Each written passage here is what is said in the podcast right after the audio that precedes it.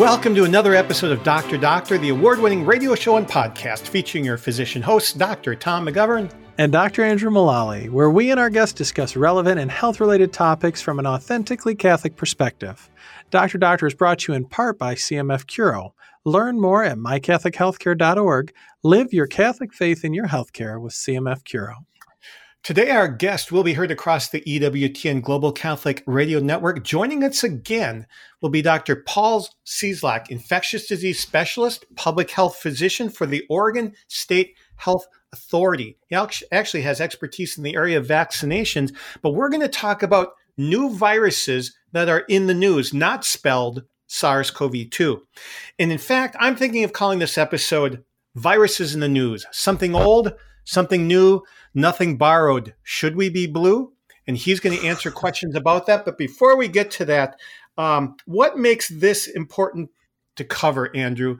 Viral diseases that are not the one we've been inundated with the last few years. You know, I don't know if anybody else feels this way, but it's just the fatigue, the COVID fatigue. People are still talking about the COVID, and not to make it light, you know, I've been there too. It's very serious at times, but I don't know if I'm ready for the next pandemic. It's like having two vacations too close together. I mean, neither of them are fun. You just want to rest, you know? And right. The people are talking about the monkeypox pandemic. I don't know. There's no pandemic of monkeypox. There's no pandemic. I'm wondering if all the news stations, they just got so many like canned things now that it's hard to get off the virus train. But I don't know. I'm not ready for the next pandemic myself, but it's in the news. We got to talk about it because people are saying, what's going on here?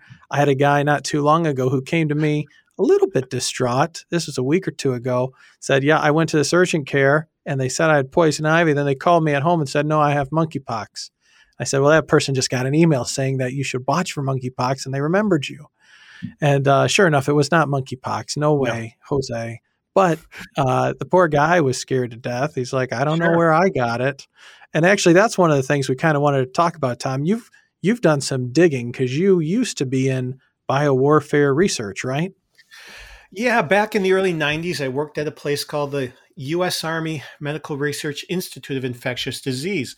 And while we research infectious diseases, one of the main purposes for the military, not only to keep soldiers healthy and safe, but also to prevent harm from a potential biologic warfare attack. And so back in the 80s and 90s, they evaluated, could monkeypox be an agent? So back in 1997, the U.S. Army came out with its first textbook on medical response to biological warfare agents. And then they came up with one again in 2018. And in the 1997 version, I actually was the first author on the chapter on plague, the Black Death, something you don't bring up in plague conversation at cocktail parties. Not, is that why you dodge the cocktail parties, Tom? I don't know if I've ever been to a cocktail party. So darn it, so I've never brought it up there. But anyway, that book had two paragraphs on monkeypox. And it was in the same chapter as smallpox, which has been eradicated from the planet because there's no animal vectors. All of the diseases, well, some of the diseases we're going to talk about, like monkeypox, have animal vectors. They carry it, so we'll never be able to eradicate it from the planet. And people always were worried about smallpox because since it's been eradicated, so many people don't have immunity, right? So it could be a biologic weapon of some kind. Right. And it can spread very well from person to person, probably better than monkeypox. In fact, that's one of the things this chapter said back then in the two paragraphs was that clinically, it's often indistinguishable from smallpox. These little blisters that can become full of pus and kind of have a pressed in dimple in the middle, more on the palms, the head, and the soles than centrally on the body. And at that time, they thought that squirrels carried monkeypox, but it wasn't as easy to spread from person to person. Only about 30% would spread from one person to another. So it wouldn't maintain itself in a population like smallpox. So back in 97, they thought, not really a risk any country is going to use this. Then we come to the 2018 edition. I'm still writing about the Black Death there. Yeah, if you play a song, well, keep playing it. But in this When I was looking yesterday at that edition, one of the authors of a chapter on taking care of biologic warfare patients is none other than Ted Cieslak, the brother in an infectious disease specialist, just like our guest tonight, Paul Cieslak. So we get to give a shout out to Ted, who I met while I was giving talks at USAMRID. But in this... were they TED Talks? Always, always. He was cool before TED Talks were cool. So what changes occurred in 21 years on monkeypox? Well, instead of 2 paragraphs, it got 5 paragraphs. And it said there was one distinguishing feature with monkeypox was that you get really big lymph nodes in the neck and less commonly in the armpits or in the groin. So more swollen lymph nodes with monkeypox. And there were sometimes it didn't look exactly like smallpox. It would be more limited than smallpox. And the U.S. had its first outbreak of monkeypox 19 years ago in 2003. But most of the cases, and at that time, there were 78 cases in the U.S., and 19 of them required hospitalization, and there were no deaths back then. But the cases since the 1980s, so in the last 40 years, have increased about 20 times in Central Africa, particularly the Democratic Republic of the Congo. So, and the fatality rate is worst among younger patients and among those unvaccinated. So those of you with the old smallpox scar, probably about 85% protection, according to these textbooks, against monkeypox. Oh, wow. Exposed. That's really good. Yeah, I think that's pretty cool. So that's what we knew about monkeypox. And the reason I bring it up is, okay, what did we know about it before this? And how is that being introduced in the news? Does it look like a different disease? And we're going to let Paul Cieslak do that. That's his thunder, not ours. Yeah, it's one of those things. They're talking about it and people are always wondering, am I at risk? You know, how is it transmitted? I don't think I'm at risk. Do I actually have to worry about this, or is this just kind of a symptom of nothing else more interesting in the news cycle? And Paul gets to answer those excellent questions, Andrew. But before that, our medical trivia question of the day, and the category is zoonotic diseases. So zoonotic, like zoology, refers to diseases that animals carry that humans can catch. No, I always said zoonotic. It probably could be both. I like it. It looks like zoo. It does look like zoo. Zoonotic, then you pronounce each O, zoonotic, whatever. They're probably variants, or I'm probably wrong. Whatever. No, you're probably right. I'm probably wrong, but I like it. So, as I'm feeling generous, this question will be a multiple choice question. So, which of the following human infections is not considered a zoonotic disease? In other words, which of these is not an infection that initially or currently spreads from animals to humans?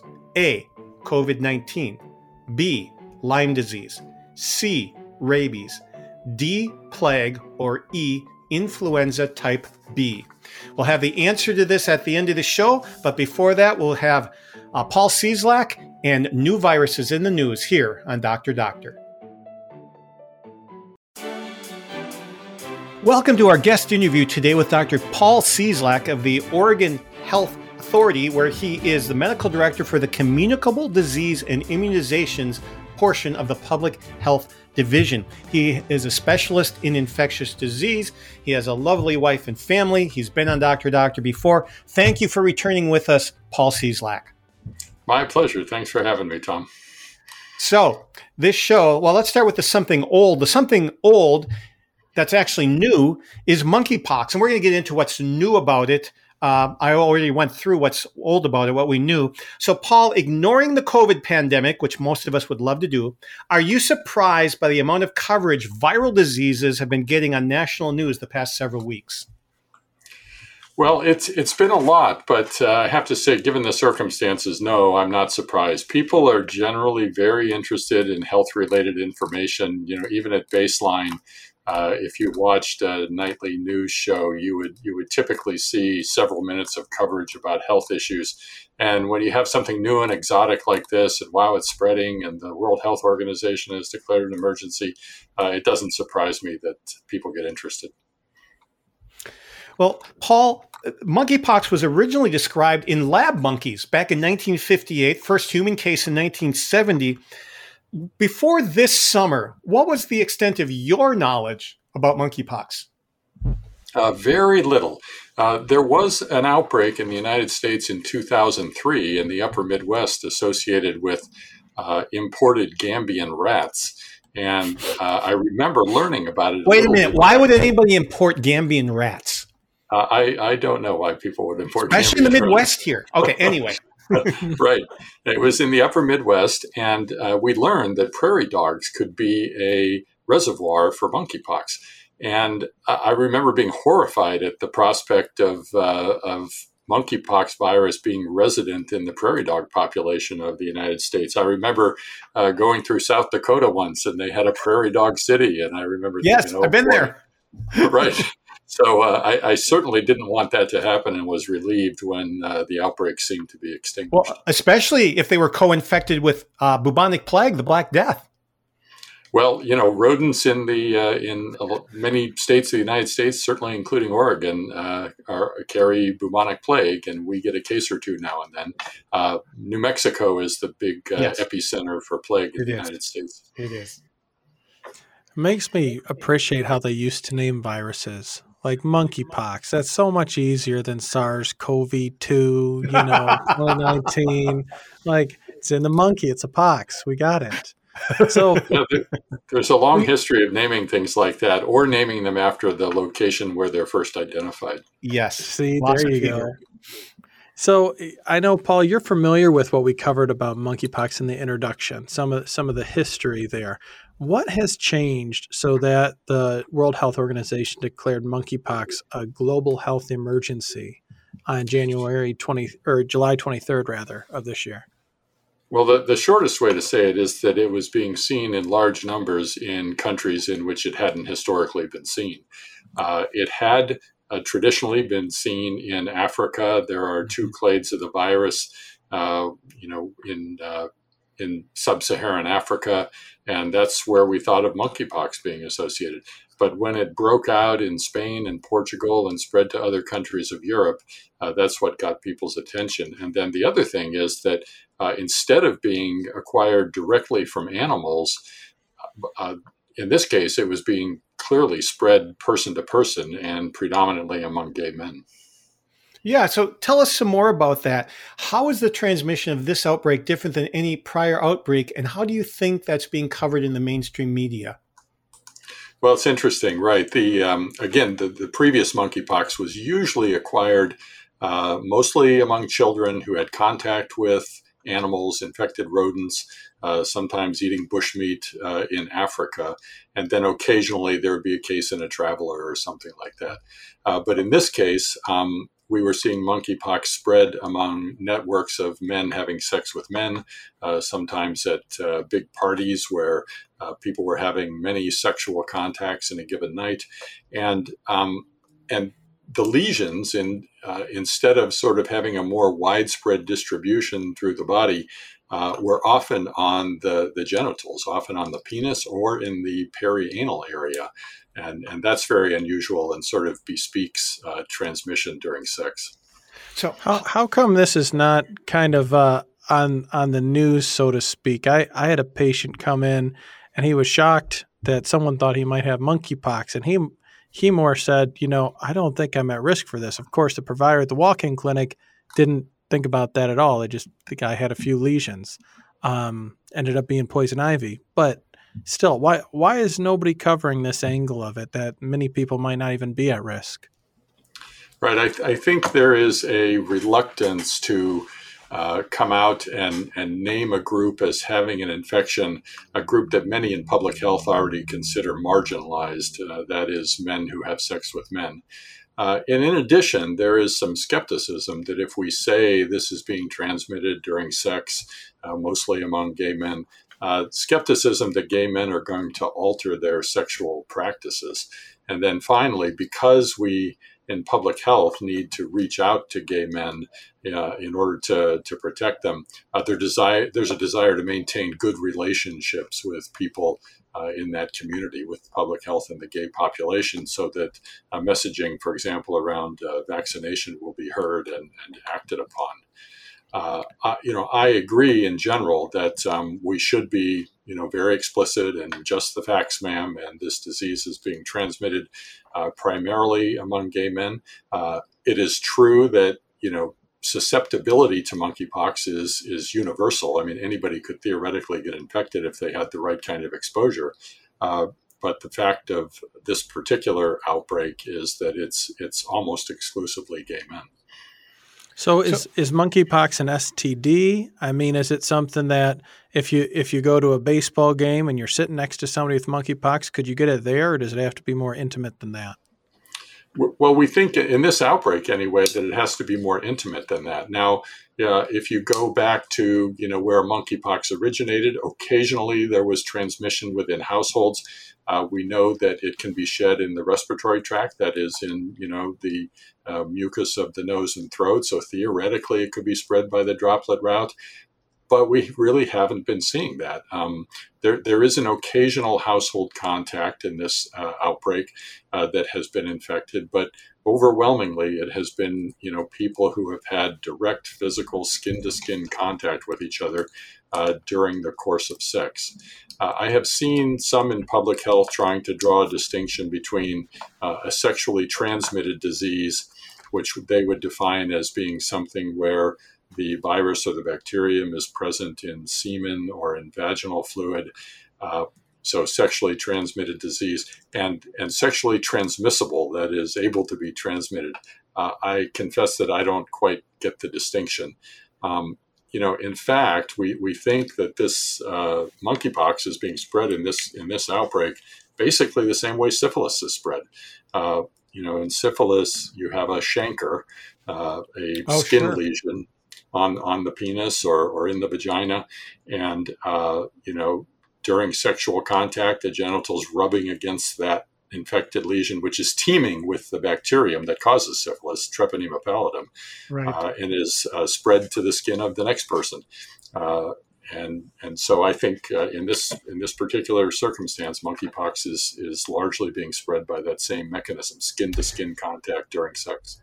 So, Paul, we remember about 40 years ago, we were just getting into medicine or college, an outbreak of another disease among men having sex with men. How is this monkeypox similar or different to the first reports of HIV back in the early 80s? There are similarities because, men who have sex with men were one of the primary groups that were affected. I would say the big difference is that HIV was also substantially bloodborne. Yes. So injection drug users who shared needles among each other, it's in the vein of one person, picks up the virus, goes into the vein of another person. There was a lot of spread that way. Mm-hmm. And because of that, it was in people's blood. Blood supplies could get contaminated. Right. And, at the time they were saying that gay men should not be donating blood.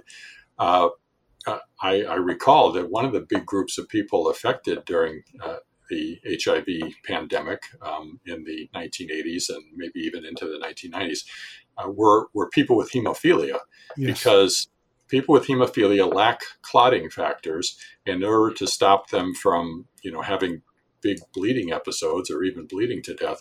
They would get regular injections of clotting factors, and those clotting factors came from the pooled serum of maybe a couple of hundred people, and they would need to get these clotting factor injections pretty regularly. So mm-hmm. Ultimately, they were being exposed to the blood of hundreds and hundreds of people, and it was devastating to the yes. population of people with hemophilia. I've seen estimates that 75% eventually succumbed wow. to AIDS. Wow. So, Paul, do you think if the transmission of monkeypox today was different, that the World Health Organization would still have declared this an international emergency? I think so. I mean, in a sense, this is a means of transmission that should be easier to contain than, for example, respiratory droplet transmission. And we think that most of the transmission is happening while people have symptoms, so that there's not a big pre-infectious period of contagion, so that in general, people know. That said, we're hearing that in this particular circumstance, a lot of the lesions can be small and mild and maybe even unrecognized. And so there is some potential for people to transmit before they know they have it. But not as much, I think, as with most respiratory droplet diseases.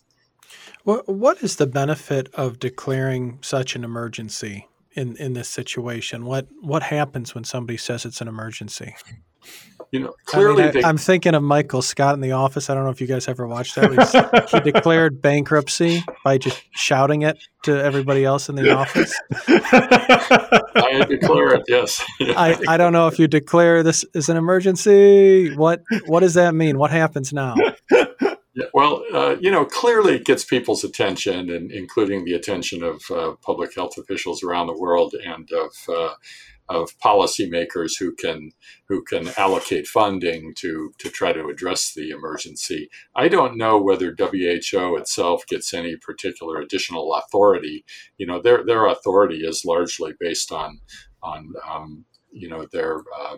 their credentials. I mean, they collect the data for the world, and they have an eye to what's going on globally in a way that many of us don't. But I don't know whether they get any additional authority. I think it's mainly the public attention that's drawn to it. So, Paul, our good friend Paul Carson texted me yesterday, knowing we were going to do this episode, and something about a Dr. Don Weiss, a public health officer in New York City, was abruptly transferred when he told his boss that suggesting in public health messaging that having sex while infected with monkeypox could be made safer, people avoided and covered their sores while having sex. He argued that was unreasonable, that infected individuals should abstain for a time limit. Why would somebody like that be?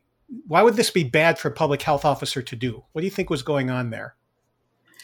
The obvious answer is that he, went askew from what his organization was mandating, and he kind of went out on his own and made this recommendation in an open letter to the New York Times.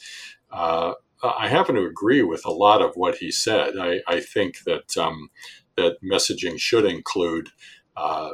Abstain from sex, certainly if you have monkeypox, because I do think it's pretty difficult to have sex while covering your skin. So I happen to agree with that point. And an additional point, I would say, advice to gay men to at least reduce their number of sexual partners could go a long way toward reducing transmission, at least while we get people vaccinated. But basically, he was bucking the official policy of his agency, and it got him into trouble. But I agree with a lot of what he had to say. So how serious would it be if somebody got monkeypox? If one of our listeners contracted it, what do they do? Is this a big deal? Is it a small deal? How should we think of that? Well, there is the possibility for more serious infection spreading to the lungs, but the vast majority of people seem to do well. In the New England Journal article that reviewed cases in several Western European countries recently, they said that 13% of identified cases were hospitalized. And the main reasons that they landed in the hospital was, first of all, for pain control. So these lesions can be very painful. And I've heard stories of men with a lot of lesions on the penis who could not urinate because it was so painful to urinate, or perianal lesions, and they could not defecate for that reason. So that's pain control was the main reason for being admitted to hospital. And the second reason was what we call secondary bacterial infection. So, you know, if you're rubbing it or scraping it and there's any break in the skin and the wrong kind of bacteria get in there, you know, staph or strep especially, then, you know, you can develop a nasty infection from that. So those two things, pain control and secondary bacterial infection, were the main causes for hospitalization. Well, and I see some stuff in the news about monkeypox vaccines. Is this something that people need to be thinking about, or only if they're, you know, if they consider themselves high risk? How should we think about that? Yes, I think it's really for high risk people. And in fact, there isn't enough vaccine to vaccinate everybody, nor would I think most people get any benefit from it. We're targeting vaccine primarily at gay men and primarily at those who have sex with multiple people. So the strategy is to make sure that clinics that see patients with sexually transmitted diseases have the vaccine and can vaccinate people with sexually transmitted diseases. People with multiple sexual partners, HIV clinics tend to see a lot of men who have sex with men and sex with multiple partners.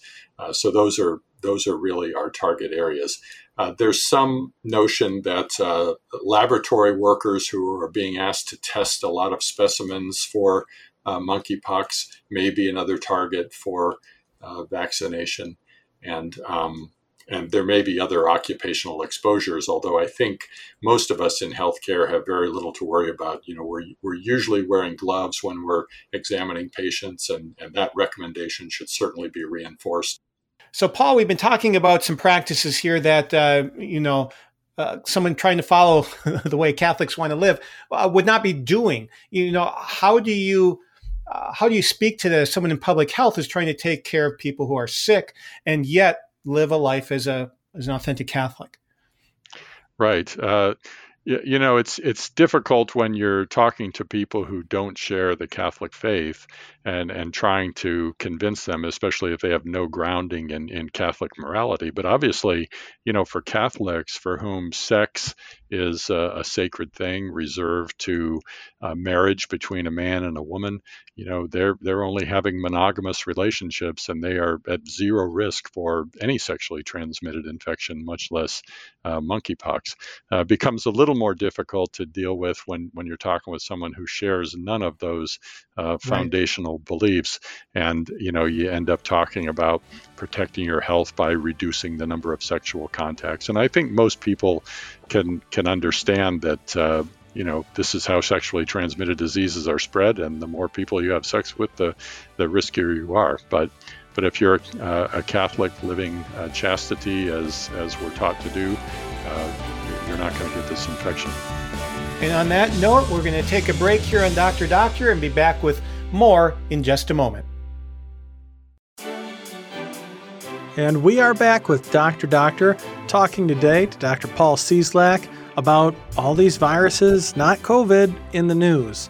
And so we are done with the monkeypox. Thank goodness, I hope. And he can't say anything for sure. Here we are. The next one is polio. So I was surprised to see an article not long ago that polio is making a comeback both stateside in New York, but also in London. How can this be if the UK was declared polio-free in 2003 and the US, I don't think we've had a case since 2013. What does this mean for polio to be coming back? Right. It's actually very discouraging for public health people because we were on the verge of eradicating polio from the globe, 10, 15 years ago, and we were never able to close the deal. There remained spots within Afghanistan and Pakistan primarily where polio kept circulating because it became very difficult to get vaccine into areas where there was a lot of conflict. And so the virus continued to spread. And then we had some of these, you know, the oral polio vaccine is a live vaccine, a live attenuated vaccine. We've long known that occasionally one of the strains in the vaccine can revert to a virulent form and cause paralytic polio. They call it vaccine-associated paralytic polio. And In the United States, back in the year 2000, we stopped using the live attenuated oral polio vaccine, OPV, because of that occasional case of vaccine-associated paralytic polio. The estimated risk for that was about 1 out of every 2.4 million doses. It's a 3-dose series in childhood, so it was usually the first dose that caused it, and it was about 1 out of every 800,000 first doses administered. But we had had no polio in the United States for some time, and therefore we decided to stop using oral polio vaccine and start using the killed, inactivated polio vaccine, and we got rid of that risk. But other areas of the world were still using the oral polio vaccine, and they started having circulating vaccine-derived polio virus, and so that's actually one of the main causes worldwide. And you know, because we never closed the deal, the viruses are still out there, and they can, you know, travel across the globe on an airplane flight and then be spread to anybody who doesn't have immunity. And, you know, not everybody was vaccinated. There is some susceptibility, and immunity wanes over time. And so we can see polio still, even in developed countries. So, Paul, is it of concern whether or not somebody has this vaccine-associated polio versus just the wild-type polio that was never in a vaccine, or doesn't it matter? Well, I don't think it matters too much. If it has reverted to a virulent strain, then it is dangerous. Okay. The way you stop it is the same way as you stop the wild type. You vaccinate people against it, and then they're going to be immune to it.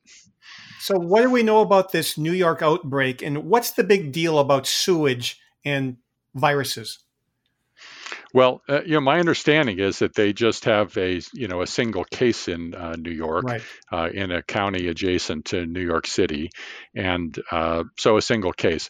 But the wastewater testing that they're doing has demonstrated that there is some circulation of poliovirus within the city. Now, remember that only about 1 in 200 people who's infected with poliovirus is going to come down with paralytic polio. It's you know, the rare person. Most people just have no illness or have a milder illness. So there may be other infected people out there who didn't get paralyzed by it. The wastewater testing is very interesting. We started doing it in Oregon with COVID-19 because we got funding to do it, and we started testing wastewater around the state. But it's a way to test thousands of people at the same time, right? Because all the wastewater goes into a single place.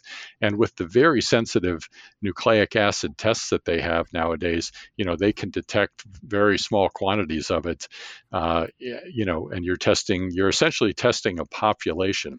And it's doesn't have to be the population that gets sick. So you can find people without symptoms who are putting it into the waste stream, or people who don't go to the doctor and get tested. You know, so this is a way to detect it, even if it's not showing up in clinical medicine. So it really holds some promise. Finding it in wastewater, though, does not mean, I mean, the wastewater is low risk. We do not see wastewater causing illnesses in developed countries.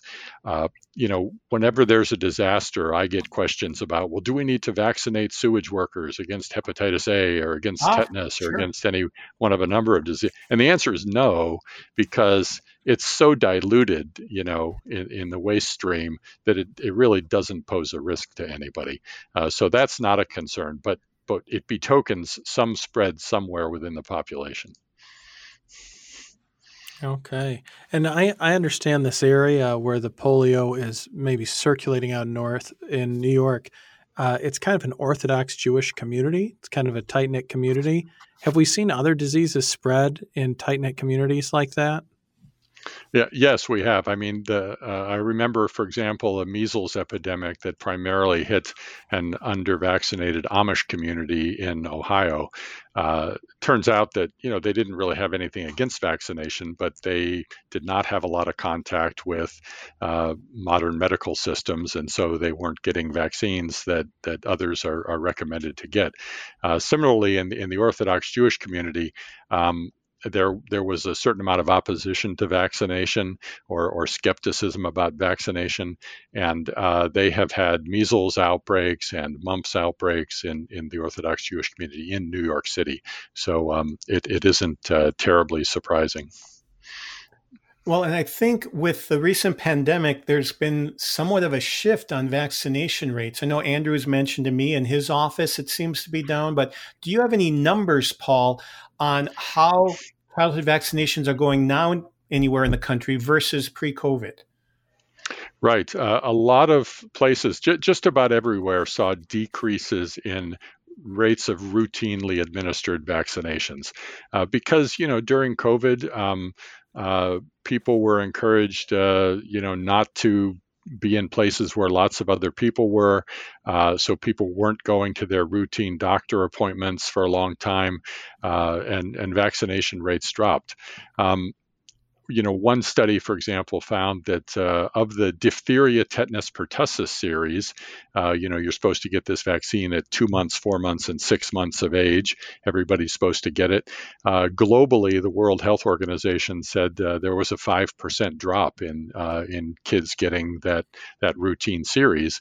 WHO estimated that 25 million infants had missed out on vaccinations during the COVID-19 period.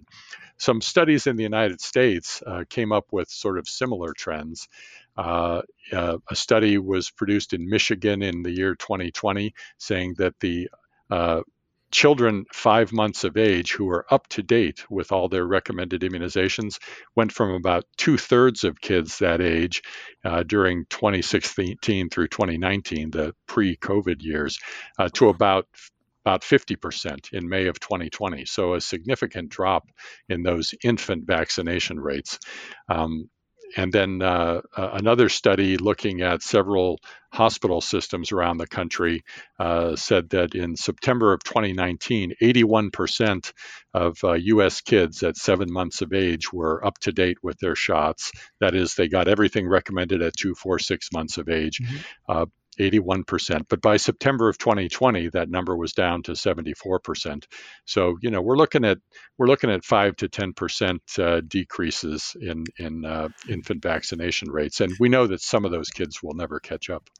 Well, and Paul, one of the things that's been really concerning for me to see among my patients is that after COVID, I had folks who are still coming in for visits now, and they were previously vaccinating, and they've elected to discontinue vaccines because, I don't know, I think they're just really uncomfortable with the whole COVID and COVID vaccine and the relationships that some of them have to the aborted cells.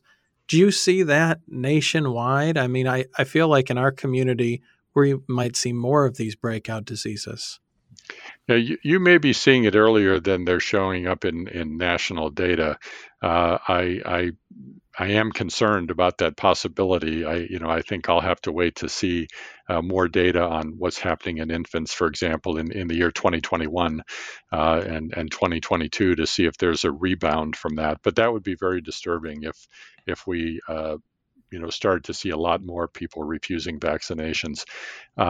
I'm already worried about, us being on the cusp with measles because measles is, one of the most highly transmissible diseases, and you really need very, very high vaccination rates, upwards of 95% to keep measles from spreading once again in the United States. It really doesn't spread now because of vaccination rates. You get a case or two, but it peters out. But if we drop, 5%, I think we'll see sustained transmission of measles in the United States. And what would be bad about that, Paul?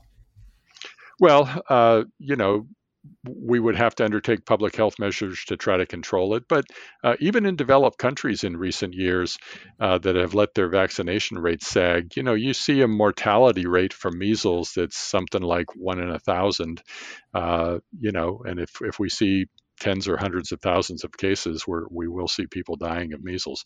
Those diseases are still around, and until we eradicate them, we'll be susceptible if we don't maintain our vaccination rates. Well, let's go back to polio. You've already clarified that the people most at risk are in communities where there's a lower vaccination rate. It seems like it doesn't have to be as high a rate as measles, like you said, 95% or more. Here, what is it, around 70% to have some kind of community-wide protection. How is polio spread? I mean, is this another disease like COVID that can be respiratory, or like TB, or is it different?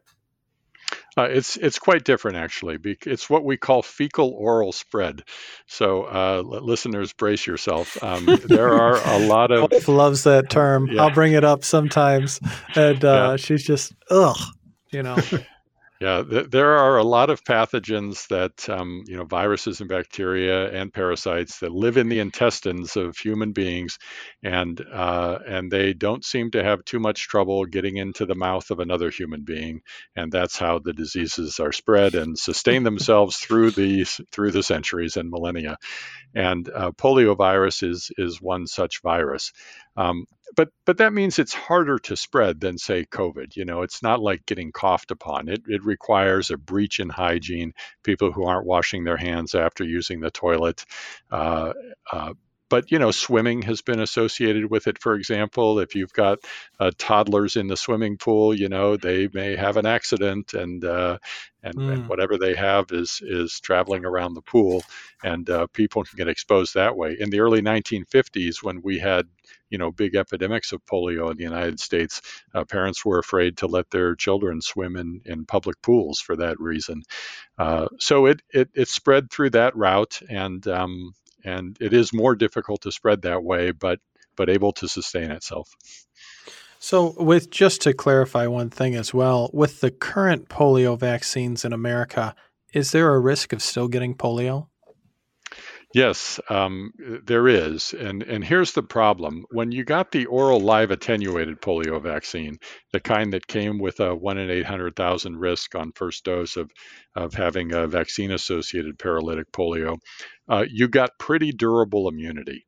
But with the inactivated polio vaccine, the series of 3 injections that you get when during infancy and toddlerhood, the immunity is not so durable. Your antibodies wane over time. And we think you need those antibodies in order to protect yourself against polio. Several years ago, I want to say it was 2012 or 13 or so, the recommendation was made to add another dose of inactivated polio vaccine during the preschool years to kind of boost kids before they went off to school. But immunity from that will probably wane as well, and we may be left with cohorts of adults who are once again susceptible to polio. So that's not a problem if you don't have polio circulating. And I would like to remind your listeners that because of vaccine, polio was eradicated not just from the United States, but from the entire Western Hemisphere back around 1994. So even the developed countries, the very poor countries where hygiene, was not what it is, where sanitation isn't what it is here, were able to get rid of polio through vaccination. But, now that we're on an IPV schedule, we're going to have some susceptibility again. All right. In our last 5 minutes, we want to cover a couple other diseases. Just one question. There's a new virus out of China, which has been transmitted apparently from shrews, called Lanyavirus. What should we know about that? Probably not too much. I don't see it as a big threat. This is a virus, right, that seems to be transmitted from shrews to human beings, but is not spread person to person, and for that reason, unlikely to catch fire within human populations. Moreover, I'm only aware of 35 cases that have occurred in China, and no mortalities associated with it. So what other viruses should we be aware of, Paul? Viruses are coming and going all the time. I would say one of the big ones on our radar screen is dengue virus. So this is a mosquito-borne virus that has been prevalent in tropical countries, including in the Caribbean and in Puerto Rico. And it's transmitted by a mosquito called Aedes aegypti, and also to a lesser degree by one called Aedes albopictus. Well, we have Aedes albopictus in the southeastern United States. So we have a competent vector, a transmitter of this virus in the southeastern United States. Dengue has been growing worldwide, and it may be a function of, warming weather, longer periods of mosquitoes being active and biting. And of course, the more biting they do, the more infected people you have, and then the more infected people you have, the more it can spread when the mosquito bites one person and goes to another person.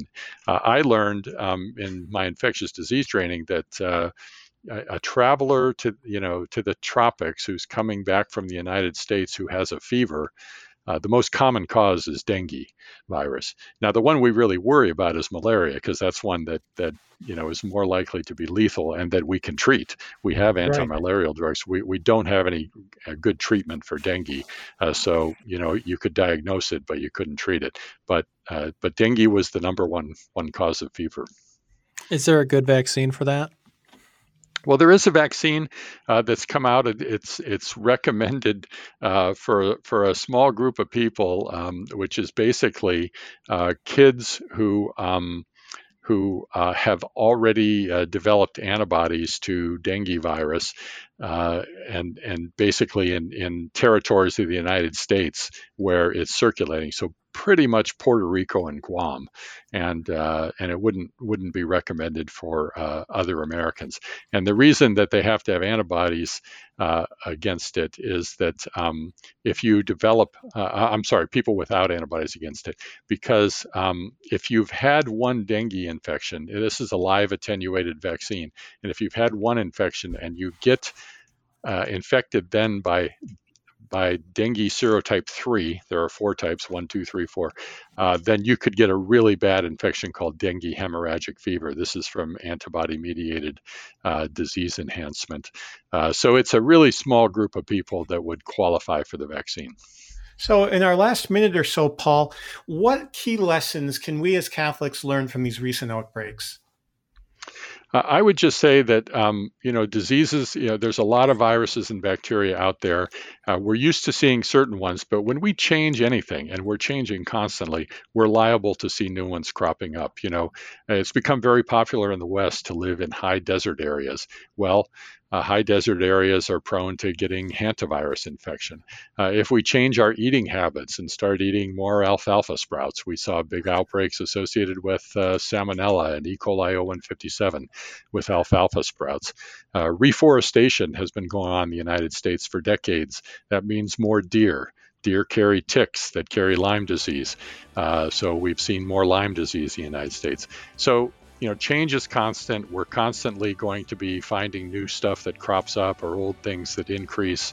And, we need to have systems in place to detect them, to figure out how they're being transmitted, and to take measures to stop them.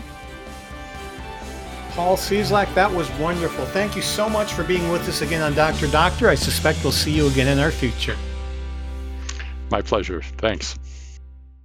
And we are back with Dr. Doctor and the answer to the trivia question about zoonotic diseases. Tom, what do you got? All right. Which one of the following 5 diseases is not spread or was not originally spread from an animal to a human being and then started circulating among human beings? A, COVID-19. B, Lyme disease. C, rabies. D, plague, the Black Death. Or E, influenza B. And Andrew, I'm sure you were all over this one. I did. I knew this one. I was really happy. Whenever I get yours, I'm always a little surprised and really happy. So the answer was E. Influenza B. So the current vaccine against influenza includes A and B. And influenza A actually was originally from other animals, like swine, like pigs. But influenza B is only between humans. COVID-19, we know it started in, either bats or pangolins or something else in China. Lyme disease, Paul Cieslak mentioned. This tick that lives on deer primarily carries it. Rabies, of course, we're well aware where that comes from, mostly dogs. And then plague, fleas that live on a number of different small and medium-sized mammals. But in the Black Death was the black rat. So, Andrew, we heard a lot from Paul about new diseases. What are your top three takeaways from this interview? Yeah, I guess number one would be in regard to the monkeypox. The punchline would be to practice chastity, and you will not get monkeypox. Amen to that. That's pretty much simple. Yeah. If you're doing that, you're not going to get monkeypox. So that's a blessing. And we apologize for talking about some things that aren't too comfortable, but it's good to know the truth about this, that the vast majority of people are not at risk for it. Now you know. Yes. Thank goodness.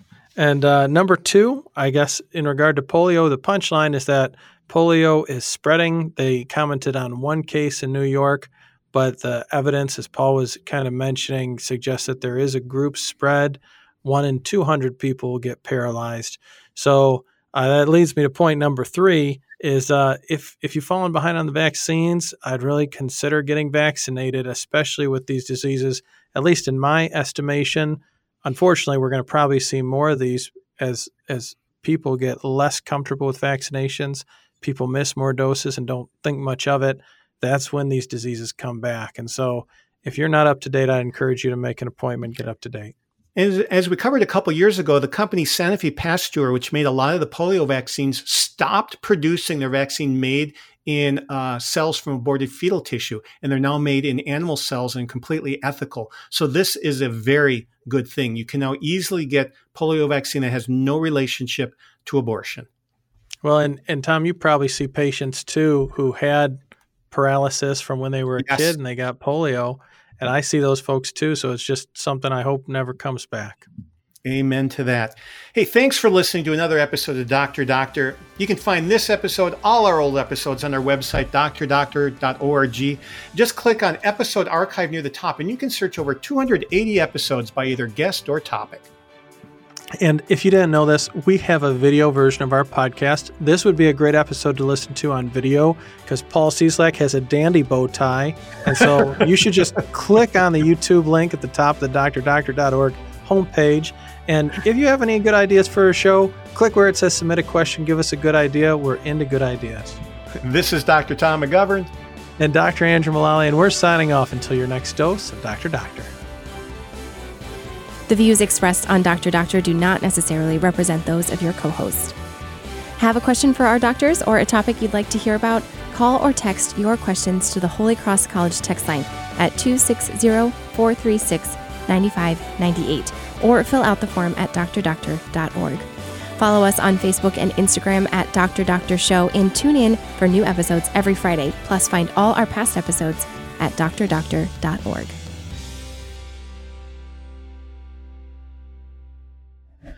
This show is a production of the Spoke Street Media Podcast Network. For more great podcasts, visit spokestreet.com.